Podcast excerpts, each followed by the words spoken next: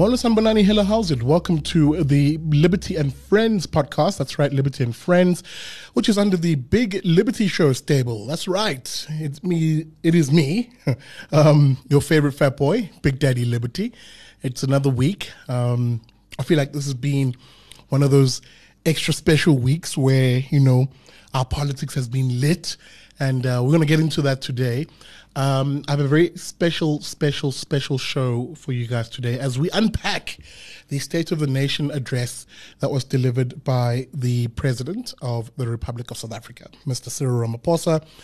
What was in it for you? Did you think there's anything good about it? Um, any silver linings that you took away as an individual that you thought, hey, this might improve my quality of life in the next 12 months? Or, you know, are you a bit more cynical and critical and wary perhaps of our body politics? So I have two interesting guests in studio who are going to discuss this, um, both from the Institute of Race Relations, Mr. Nicholas Lorimer, who is, of course, one half of a podcast series that you guys may be following called Two Crickets and a Thorn. You can check that out on Iono or any of your favorite um, podcast uh, centers. And of course, another voice who you may recognize. I had him about two weeks ago on the show, and as we discussed all things China. And that's another Nick, um, Nicholas Babaya. Uh, both of them are in studio. But before I get to any of those guys, it is time for the weekly rant. The weekly, weekly rant. Uh, five minute rant by your, yours truly, as today I am pretty much annoyed by the economic freedom fighters. Not for what they did in Parliament. I think that's actually re- relatively irrelevant because we kind of all expected them to do that, right? That's that's their politics now. The politics of of spectacle and disruption, and you know, nothing necessarily. If if you want to find the most asinine um, form of politics in South Africa, just search EFF and you're covered. But what I take exception to, and I I, I I'm becoming ever increasingly worried by is the politics of hatred that they're beginning to casually have people sort of accept as being somehow normal. What do you mean by, by, by that, Big Daddy? Well, let's look at the record of history slightly for a moment. Generally speaking, and historically speaking, it has always been the leftist leaning politician, whether they are a, a fascist, uh, you know, a, a socialist or a communist, who has always had some sort of populist leader rise from within their ranks and lead a charge, a horde, if you will, of individuals who are rallied around some sort of ethno nationalist message and often at the detriment of some sort of minority again, you can go down the line in history to find examples of that. But the most apt example, I think, and one which registers on a personal level for me, as someone who's converting into the Jewish faith, is Adolf Hitler in the 30s, mid 30s. Here's a chap who rises uh, to the ranks of the National Socialist Party in Germany. Almost like our EFF, National Socialists. In fact, if you look at the two parties' manifestos, they're almost a carbon copy of each other, but that's a separate issue for another day.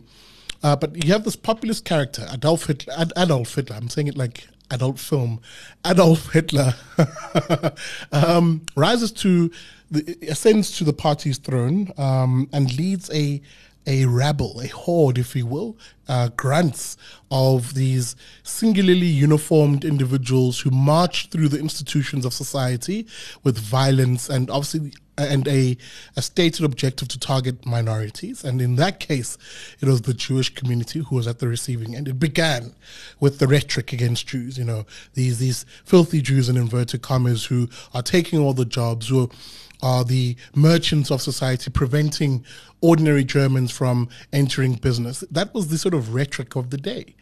And nobody in that society, or very few people of standing, stood up and said, "Hey guys, this is wrong," and it's it's going to head in a particular direction, which I don't think once the the tiger's out of that cage, anybody can then essentially hop off of, and these chaps then realizing that there's not much in the way of resistance in society, you know, um, yeah, the, the rest is history. You know, they, they, they ascended to the throne, uh, disrupted institutions, trashed and burned institutions, in fact, um, as most leftists like to do.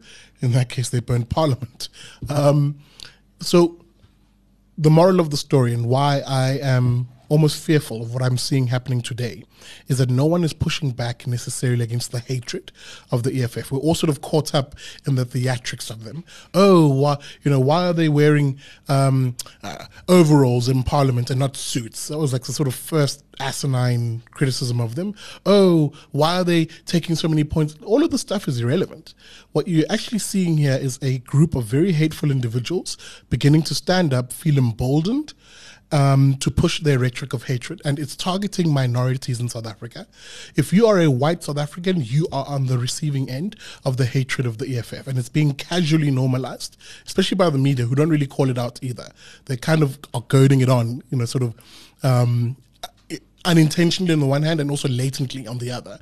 Um, and ever increasingly, Indian South Africans are on the receiving end of the vitriol, the hate by Julius Malema. So these are things that I'm saying are a product of a history we've seen before. And no one is actually taking the moment or the time, rather, to call this out and actually, like in the moment, say, Julius, why do you hate and why are you so hateful towards um, groups of people. Uh, you know, why are you? What's what's the end goal here? Because even if you're an EFF supporter, and this is sort of last minute of this, even if you're an EFF supporter and you genuinely believe in the the leftist dystopia that your policies are advocating for, at what cost do they come? Is what I want to ask you. Because surely th- that sort of society, if the EFF ever won power, um, God forbid, uh, you know, it, it, it surely came at some sort of cost. And is that cost essentially a divided society where people are hateful and distrustful of each other, where you um, are essentially part of a fascist machine that picks out those losers in society and you know victimizes them? Like, at, at what cost is it? What cost is acceptable to you for your party to win power? And if if that cost of a hateful society that targets minorities unacceptable to you, why are you not calling out Julius now, at this point of your quote unquote revolution? That's the question I really have for you. Because at some stage, for those of us who are outside of this, and by the way, I'm talking about also the millions of black South Africans who don't support the EFF, who don't support their message of hate, and look at them and go, guys, what's going on here? Surely this was not what we promised each other in 1994, that, that pact, that social pact, if you will, that actually said, you know what, it's not that we're going to forget our history, we will definitely honor history, but you actually look beyond the racial nitpicking and you start building a society, a cohesive one, one which actually opens up um, South Africa as a home for all. Like at some stage, you've got to make that decision for yourself, and I'm going to leave that with with you guys, especially because this is really directed at EFF supporters. If you do listen to this podcast, and most of you leftist cowards don't. Um, but you've got to ask, answer that question of what is the acceptable social cost of the hatred, the politics of hatred that I'm blindly following, or at the very least, I'm uncritically following. Anyway, that's my rant for the day um, or for this week. It's something which really is concerning me, and I want us to sort of think about and um, and fight against to a large extent. And speaking about um, the EFF, they were part, of course, of the State of the Nation address, and we're going to be unpacking the president's speech and essentially what happened in that house um, this week after the short break. Welcome back, guys, to Liberty and Friends. As I said, we have a very interesting um, duo of of uh, of Nicks. Both of them are Nicks. Um, so I'm gonna struggle a little bit. I'm trying to figure out how I'm gonna do this. I'm gonna call the one B and the other one L because it's Nicholas Babaya and the other one is Nicholas Lorimer. So if you hear a lot of B's and L's, just you know, forgive me. Um, chaps, firstly, welcome to the show, Nicholas Lorimer and Nicholas Babaya. Guys, how are you doing? Good, thanks to you, CJ. Thanks for having me. Yeah, I'm show. doing pretty well. Awesome, guys. Look, let's hop straight into it. We only have about 30 minutes or so. Um, let me start from the top because here's a president who, um, and for a moment, let's actually look at what happened in the House before we get to the content of the speech. I've just gone on a bit of a rant now, a bit of a long-winded one, about you know the dangers of what we're beginning to see being normalized in our politics, um, and I'm not taking issue per se with the the filibustering this is politics, guys. Filibustering is done in every in every uh, legislature or parliament around the world, or even Congress. Um, it takes different forms, of course. Some more sophisticated than the others. Um, but there's something offish about the EFF's desperate attempt to just almost clasp at something in the House that could give them a legitimate reason to disrupt it, wasn't there?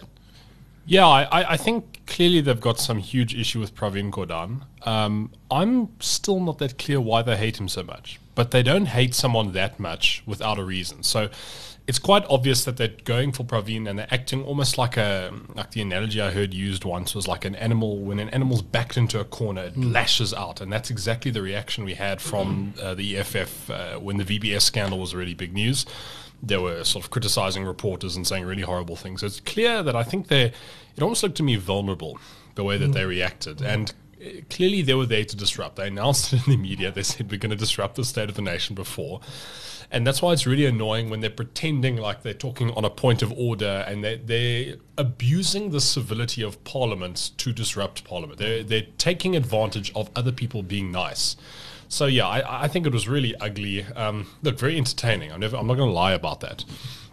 Sihle, oh, Nick, you, you comment. And actually, Sihle, if, if, you don't mind, I'd actually like to ask you a question because you've been to these EFF rallies, isn't mm. that right? Okay, Nick, you you you you say on my first. Yeah, so the thing is, they went they went to kind of push the two main things that the uh, racial nationalist camp of the the ANC is currently very keen on. So the one is delegitimizing anything about the settlement of '94. Mm. So the evening starts off with an attack on uh, FW de Klerk, despite the fact that he's been in I think basically every SONA, or at least most of them. The EFF decided to pick up uh, on him now, and they sort of it wasn't really that focused, but it was like a little swipe at him. He needs to be kicked out of the house because he's a criminal and he's a thing of, of, apartheid. Now, you know, I don't want to get into the whole record of de Klerk and that uh, kind of thing, but I think that generally speaking, the fair reading is that he did a lot to reform the country. He maybe did things that were not good, he maybe did things that were good. Um, but he was an integral part of that process, and uh, you know that was recognized when he and Mandela won that sort of joint Nobel Peace Prize. So, so, so that's that's you, the first part of the project is the general sort of delegitimizing of the settlement, demonizing whites, um, saying that there can never be forgiveness, that sort of thing. Um, and the second part, mm-hmm. which which is exactly what you, you you know you talked about in your your opening rant of the show. Um, the second part was to go for Pravin Gordhan, which has been a project of the racial nationalists within the ANC for a while now. The sort of Ace Magashules and stuff. We've heard that at the National Executive Council of the ANC, they've uh, they've attacked Pravin Gordhan. There's been some attempts to throw him out, and so I think at this point that it's fairly clear that. Uh, I mean, the IRR has often talked about how the EFF is basically still the ANC. They may f- pretend to be outside of it, but actually they're they're just a part of the organization of the mm. culture. A lot of them still hang out in the same places. Mm-hmm. A lot of them are still, you know, social friends or interact regularly. They call and WhatsApp each other. I mean, literally same WhatsApp group, mm, I'm sure. No. Fikile um, Mbalula, I think he said at one point that, that the Julius Malema should come home to the ANC. Exactly. and, and, and, and Malema kind of toys with that idea every now and again, right? That uh, we will come home if, if our demands are met. So the fact that they're so directly helping the sort of Ace Magashule faction of the ANC makes me think that there is perhaps uh, an actual f- formal behind the scenes alliance there, that uh, the two of them are, or an informal one rather, um, that they are coordinating action in some way. Mm. So a lot of what happened last night, I think, was really just faction fighting in the ANC being brought out into the public. And if you look at Cyril's speech, which we will get onto in a second, I'm sure, mm. um, you can see that a lot of it is framed in a way to attack the other faction of the ANC mm. and to boost his own faction. So the, the, the internal drama of the ANC has completely consumed our politics in mm. Parliament. Chaps, um, I, re- I really want us to get into speech, but there's something you wanted to raise, Nick? Yeah, I just wanted to ask because you uh, you you had your one video uh, where you actually went to an EFF rally and you spoke to all these people. I just want to ask quick, when you were there, you know, we saw the video, but was your impression that most people that rally were a bit like the parliamentarians that we just saw? What do you think? Not at all. Most people there were drunk. Um, like, okay, that's pretty funny. Like, I, I, I, mean that. Like, I'm not even trying to be, be funny. Like, a lot they of had like a bar at the rally. Like, I think a lot of people came there drunk. Um, I mean, we, we, we were actually commenting about. like, I was actually commenting about this with with the cameraman. I, I didn't want to put it on on. Um, on the show because you know I mean some of these people I do like to preserve people's dignity but um, it was weird to see how intoxicated people were. Like, the, I didn't get the impression that people came there to genuinely listen to content. Theirs was to be a part of something. You know, like it's like this idea of, you know, we all are clad in red, and you know, it's festive, and you know, It's like a big party. You know, it, it really was to a large extent um, because it, you saw this in how when when just to quickly recap on this video when when the level of interest when you then do engage a, like a group of them, they kind of go, "Oh wow, there's actually there's an actual discussion happening here," Yeah, yeah, Um, as opposed to the festive and the festivities. So I don't think, and I'm also hearing this. I think there's a, rec- a tacit recognition of this in the EFF because they've recently done like a little reshuffle of their own where they've made they've removed um, Mbuyiseni Ndlozi as the speaker, sc- excuse me, the spokesperson of the party, replacing him with Vuyani Pambo, who, if you remember, was part of the Fees Must Fall, so he was rewarded for that nonsense. Anyway, um, and Dr. Ndlozi is now being head up, uh, put as the head of political education in the party. How how wonderfully uh, Very Leninist. Uh, my uh, my co podcast host, the other two, the other cricket in the Thorntree, uh, Gabriel, wrote a um, an article about his visit to an EFF rally. Um, and just sort of the atmosphere and stuff. And he gave the sense that, um, you know, basically a lot of people were there, he felt, because they believed in the sort of non-racial nationalist versions of the party. They believed in it fighting against corruption. They believed in it uh, as a vehicle for service delivery. Now, I think you know us, us cynical folk here, we can probably say that that's that's uh, silly, but um, the EFF has been very good in marketing itself as the most anti-corruption party. Uh, a lot of South Africans do believe, even after some of the VBS scandal stuff came out, still believe that the EFF is the best vehicle for fighting corruption. and a um, part of it is why I, I mentioned in the rant that it's it's the uncritical and not it's not that they're unthinking people. I mean, these are very these are smart people, right? They they're self interested also, but they're uncritical in in just blindly following these people who give you a version of themselves, even when the evidence stacks up in the opposite direction. But guys, I must get into the Sona speech itself. Um, firstly, kudos to this president for perhaps how he held his his his decorum, if I can call it that.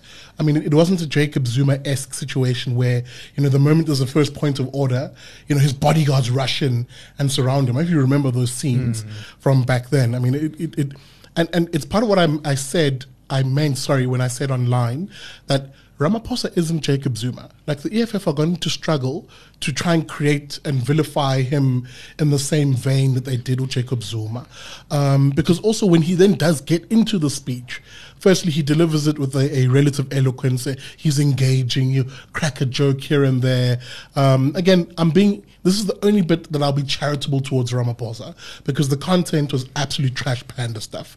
Um, and let's get into the content the first thing I wanted to really look at is he begins. I think the first bit of the speech was actually pretty good because it was just concessions around. Look, we've just stuffed up. Like he obviously didn't say that in in, in Yeah. outright sense, but there was a tacit um, admittance that look, the, things are not going well, and a lot of it is self-inflicted, and some of it really is just out of inaction from us. Um, but the one line that made me sort of raise my eyebrow, the first lie really was, uh, and I quote, "We've acted firmly against state capture." Close quote. The first question I ask myself is, but who's behind bars, and who's genuinely facing the threat of the law, fellas? Yeah, the Zondo Commission has gone on and on and on. And uh, look, sometimes these things do need to go on for a very long time, but nobody has gone behind bars. And uh, I, I mean, the thing I always find hilarious is that this is the guy who was the, the deputy president under Jacob Zuma. We can't forget that. It's not like he's some Bernie Sanders outsider coming in to save us all. This guy was in the Ashamed of flying first class? yeah. Who was it that posted a picture on social media? Somebody. Someone captured a picture. It's super him. funny. Like, like sort of deer in headlights. Yeah, yeah. No, Sorry, I, but, I but, digress. but some he's acting like he wasn't involved with all of this. I mean, the, the second thing I would say is that you know it was good. I think that he, he mentioned at the beginning of the speech. We continue, and the way he said it was, we continue to struggle with various challenges. That's kind of the way he phrased it. And my, you know, how many years is it since '94 now? Hmm. At what point do you start to say what party was in power all this time, and like where was I all this time? You know, one of the interesting things about US politics is that, for example, many of the people that were really big in the Bush administration nowadays have become unpopular in the Republican Party because Bush got really unpopular afterwards. Hmm.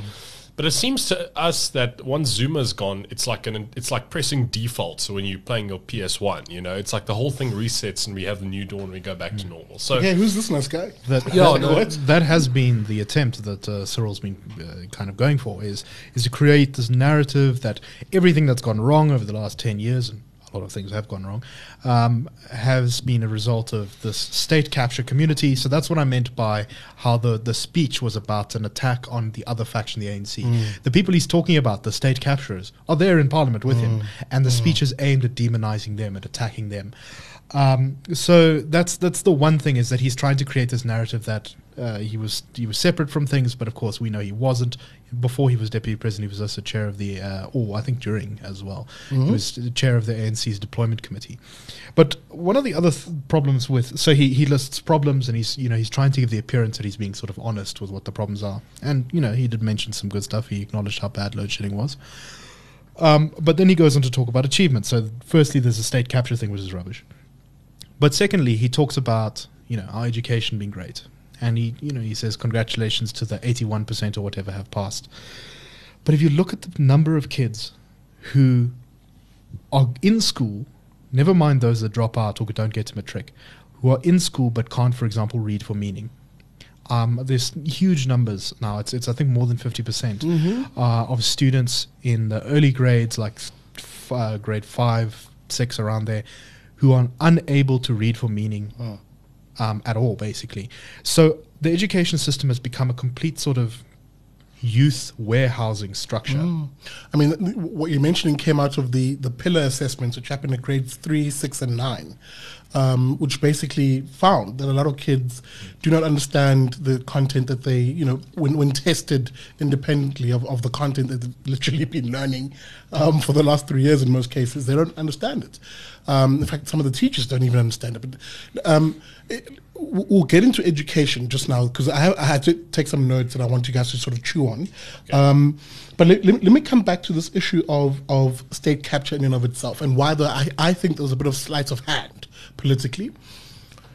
State capture is not what we're seeing play out at the Zondo Commission. It's not what we're seeing play out in the newspapers.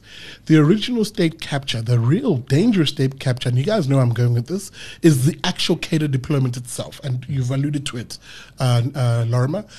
The idea that politicians get to decide, you know, and, and fill um, administrative positions with cronies and cadres, and not necessarily people who are loyal to the constitution and their jobs, but people who are loyal to them as the politi- uh, politicians.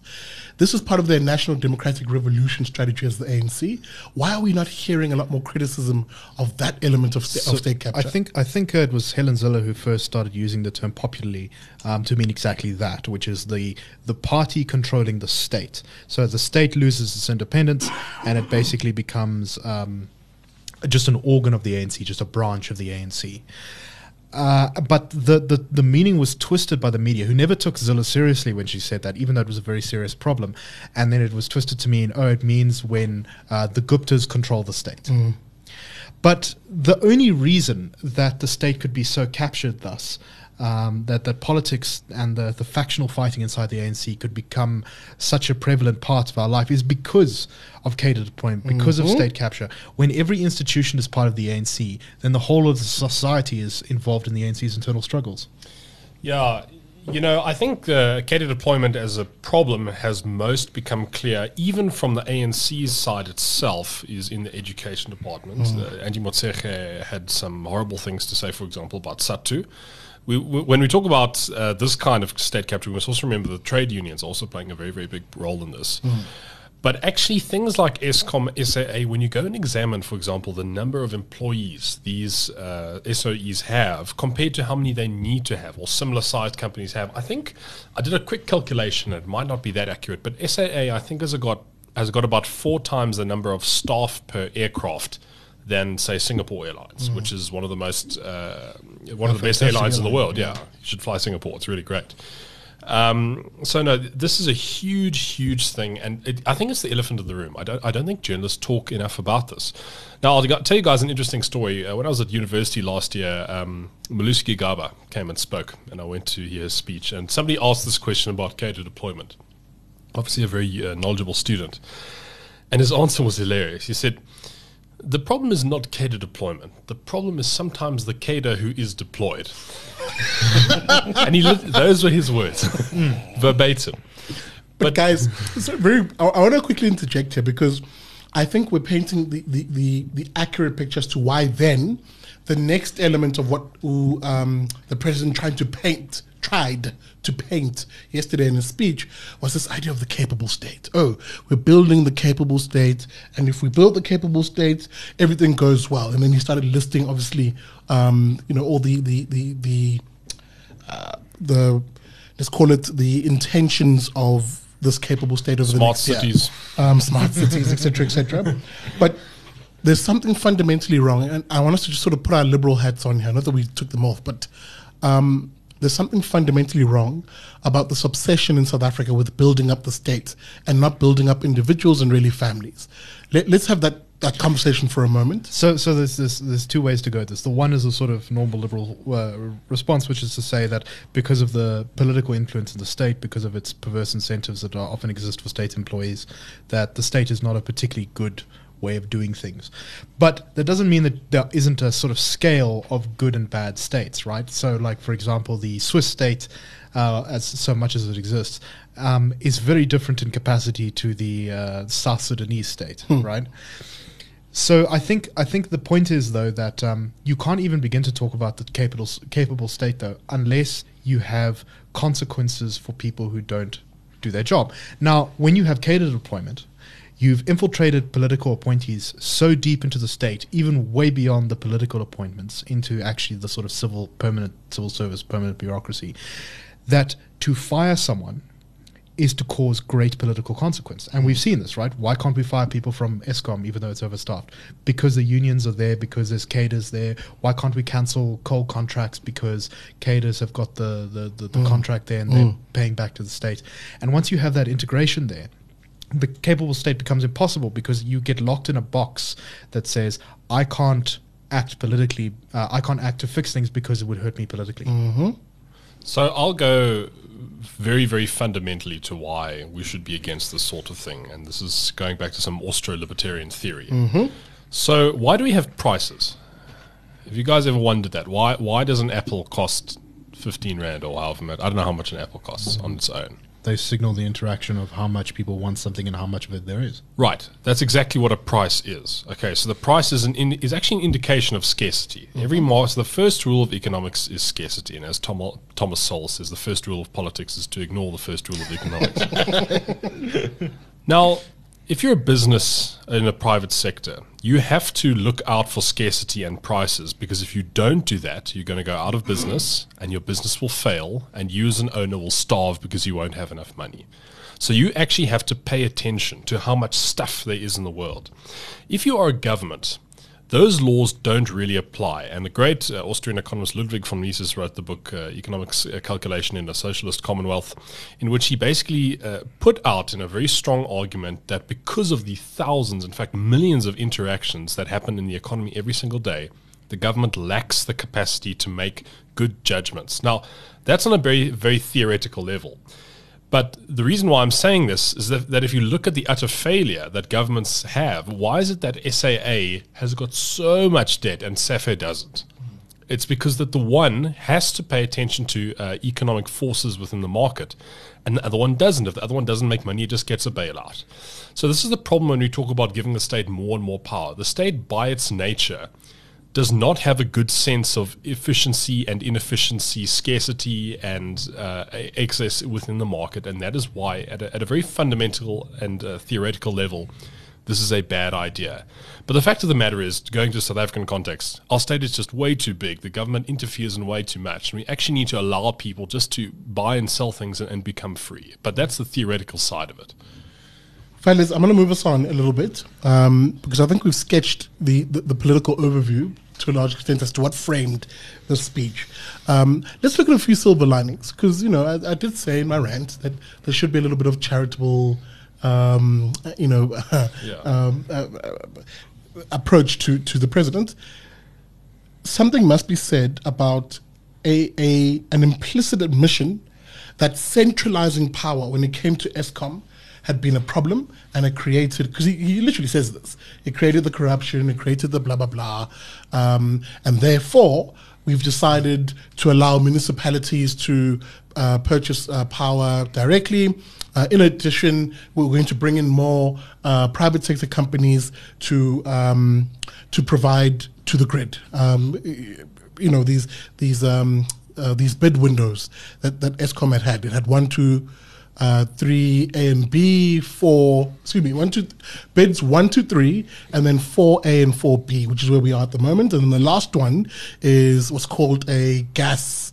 Uh, bid, which is basically a lot of these massive gas projects, which are being envisioned as coming online in the near future, will then feed into the grid surely that's a, a, good thing, fellas. No, should we not give him kudos for this? Yeah, I think uh, decentralizing stuff is a very good way to tackle. I mean, uh, problems in South Africa. South Africa is a very um, divided, uh, or not so uh, divided, but like very diverse place. There's a lot of difference between a village in Limpopo and the CBD of Johannesburg.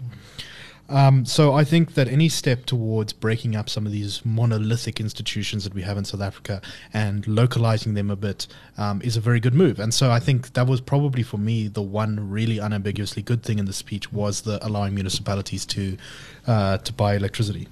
In, yeah. Including, of course, um, Babaya, his, his assertion that Eskom itself was well in the process of beginning to break itself up into three separate firms. That is the um, generation, generation distribution, distribution, and, and, the sales end, essentially. The, the you know, um, yeah. Uh, thoughts on this? Yeah, look, I mean, I, I, have one hope from this. I think it's immensely positive. In, in, anything like this, obviously, is a step in the right direction in the face of all the stuff that's going on.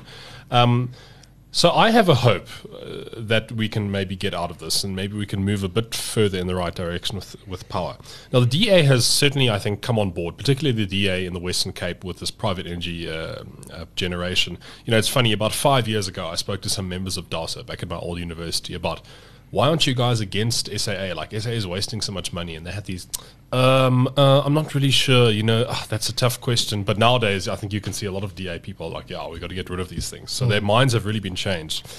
Now, I wonder if the Western Cape can somehow become the first province in the country to just avoid load shedding because I think that, you know they have the political will to do it. They aren't against markets working. Whereas I think in the other provinces, the ANC might have a bit of a hard line Marxist thinking. No, no, this is a bad also, thing. there'll be a lot more scraping off from corruption and that sort of thing. Yeah, yeah, exactly. So the DA is the Western Cape is obviously the best run province in the country. I mean, mm. there's just no denying that. So if that can happen, I think we could get a case where the Western Cape will become a very big example of what could be done if we just have more uh, private uh, uh, pr- uh, production of electricity in the market, which we haven't had up until now. Mm. And so this is exactly great. one of the reasons why I think the government has been so hesitant to uh, decentralize. And so that's don't be- want that. yeah, because because if, for example, the Western Cape does succeed in avoiding something like load shedding, or at least reducing it significantly, um, which I believe it actually already has to a small yes. degree in Cape Town. To a large degree, technically. Uh, uh, where we have, for example, in Johannesburg, four hours of load shedding, Cape Town only has two. And even then, that too is debatable because sometimes the power comes back like 15 minutes earlier.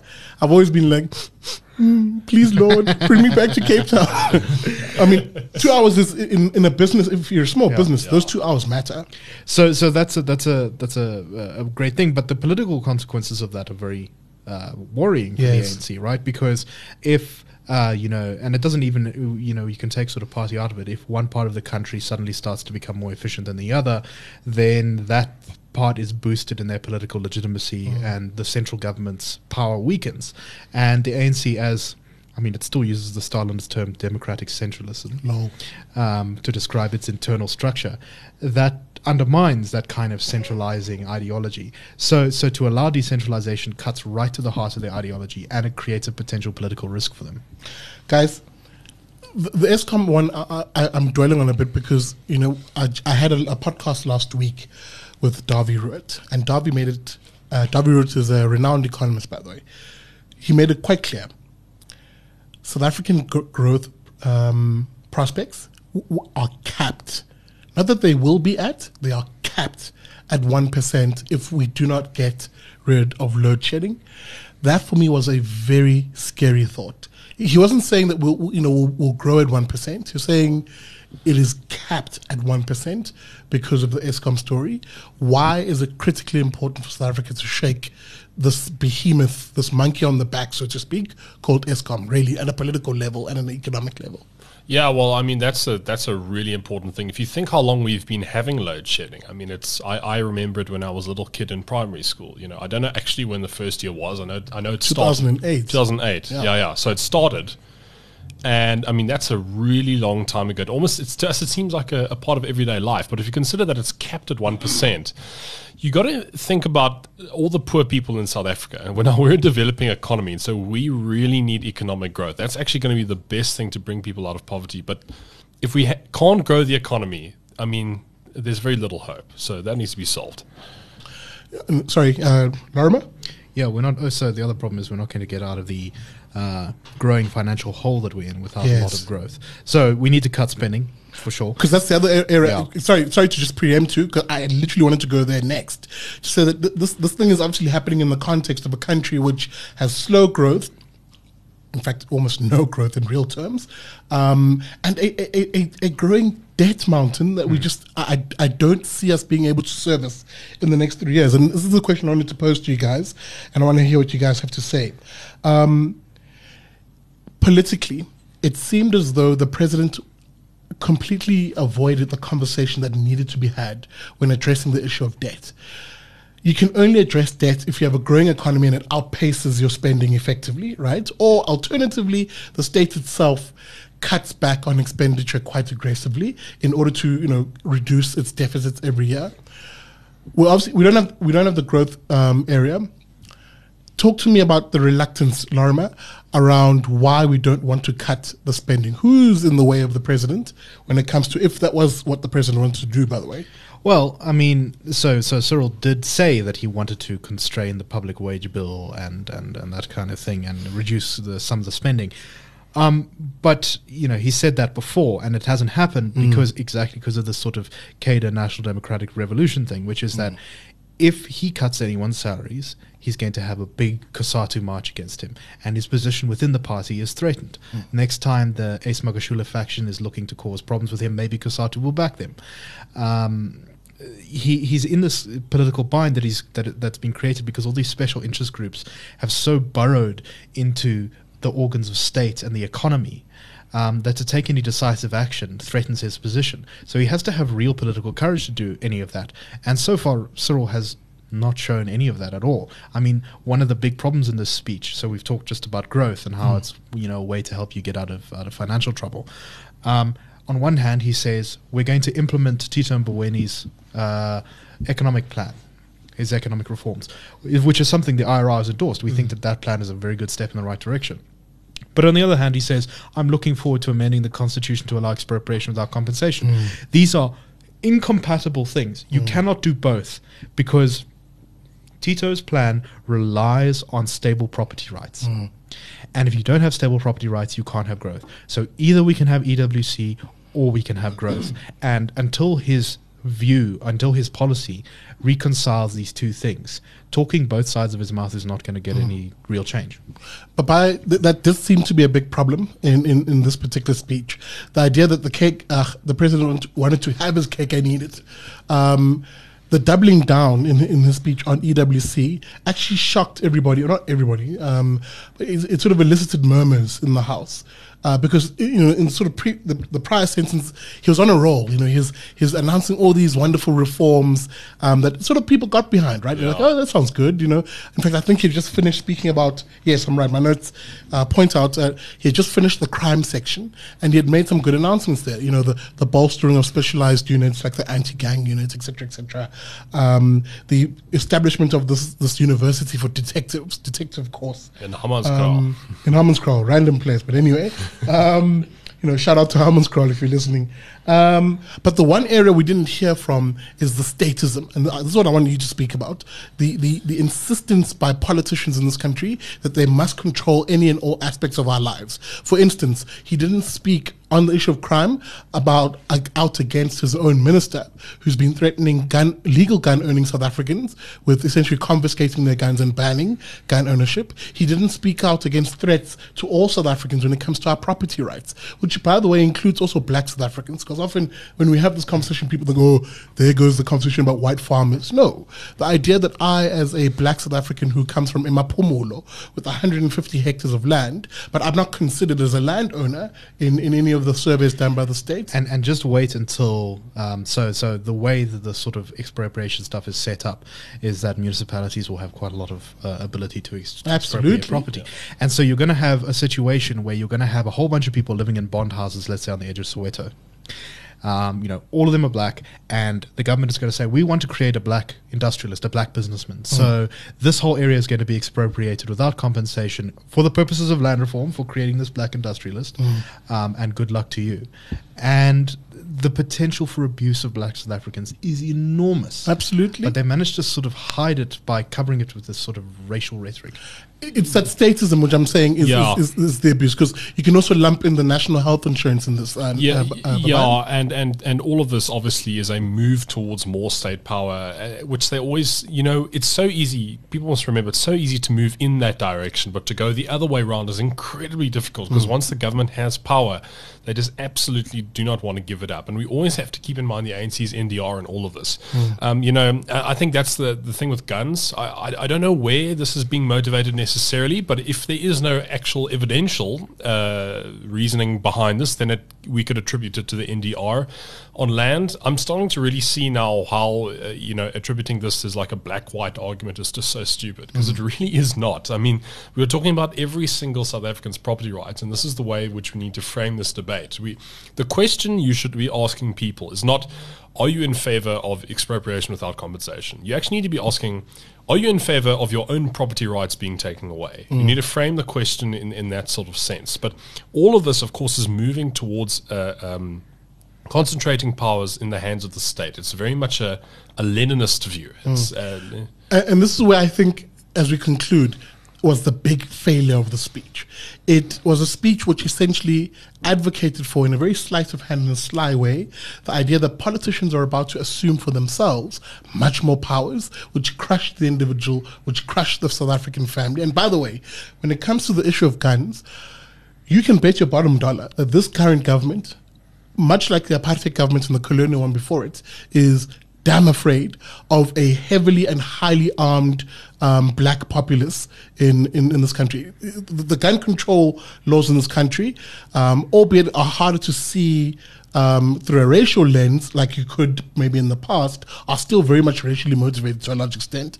Because if you're going to be taking the property rights, firstly, if you're going to be delivering poor services to this black population who are mostly poor, if you're going to then be advocating for taking control over their lives and also taking their property rights, of course you wouldn't want them to be armed, to be able to resist a politician and official, ba- uh, you know, sort of banging at their gate, as I sort of use a personal example now, um, you know, demanding something from you. Yeah, the, the ANC believes very much in, uh, in Mussolini's philosophy, which is that everything inside the state, or the party in this case, nothing outside of it. Um, and that includes the, the control of any means of violence. Uh, there can be no center of power outside of the ANC. And that's the central idea of national democratic revolution. And guns are a fundamental challenge to that. And so no matter, uh, you know, what the crime statistics are, no matter what the arguments and the evidence showing that gun ownership really doesn't drive crime, that in fact, it, uh, you know, gun owners are very law-abiding people, um, the government is going to reject any attempt, I think, to, to, to strengthen gun rights.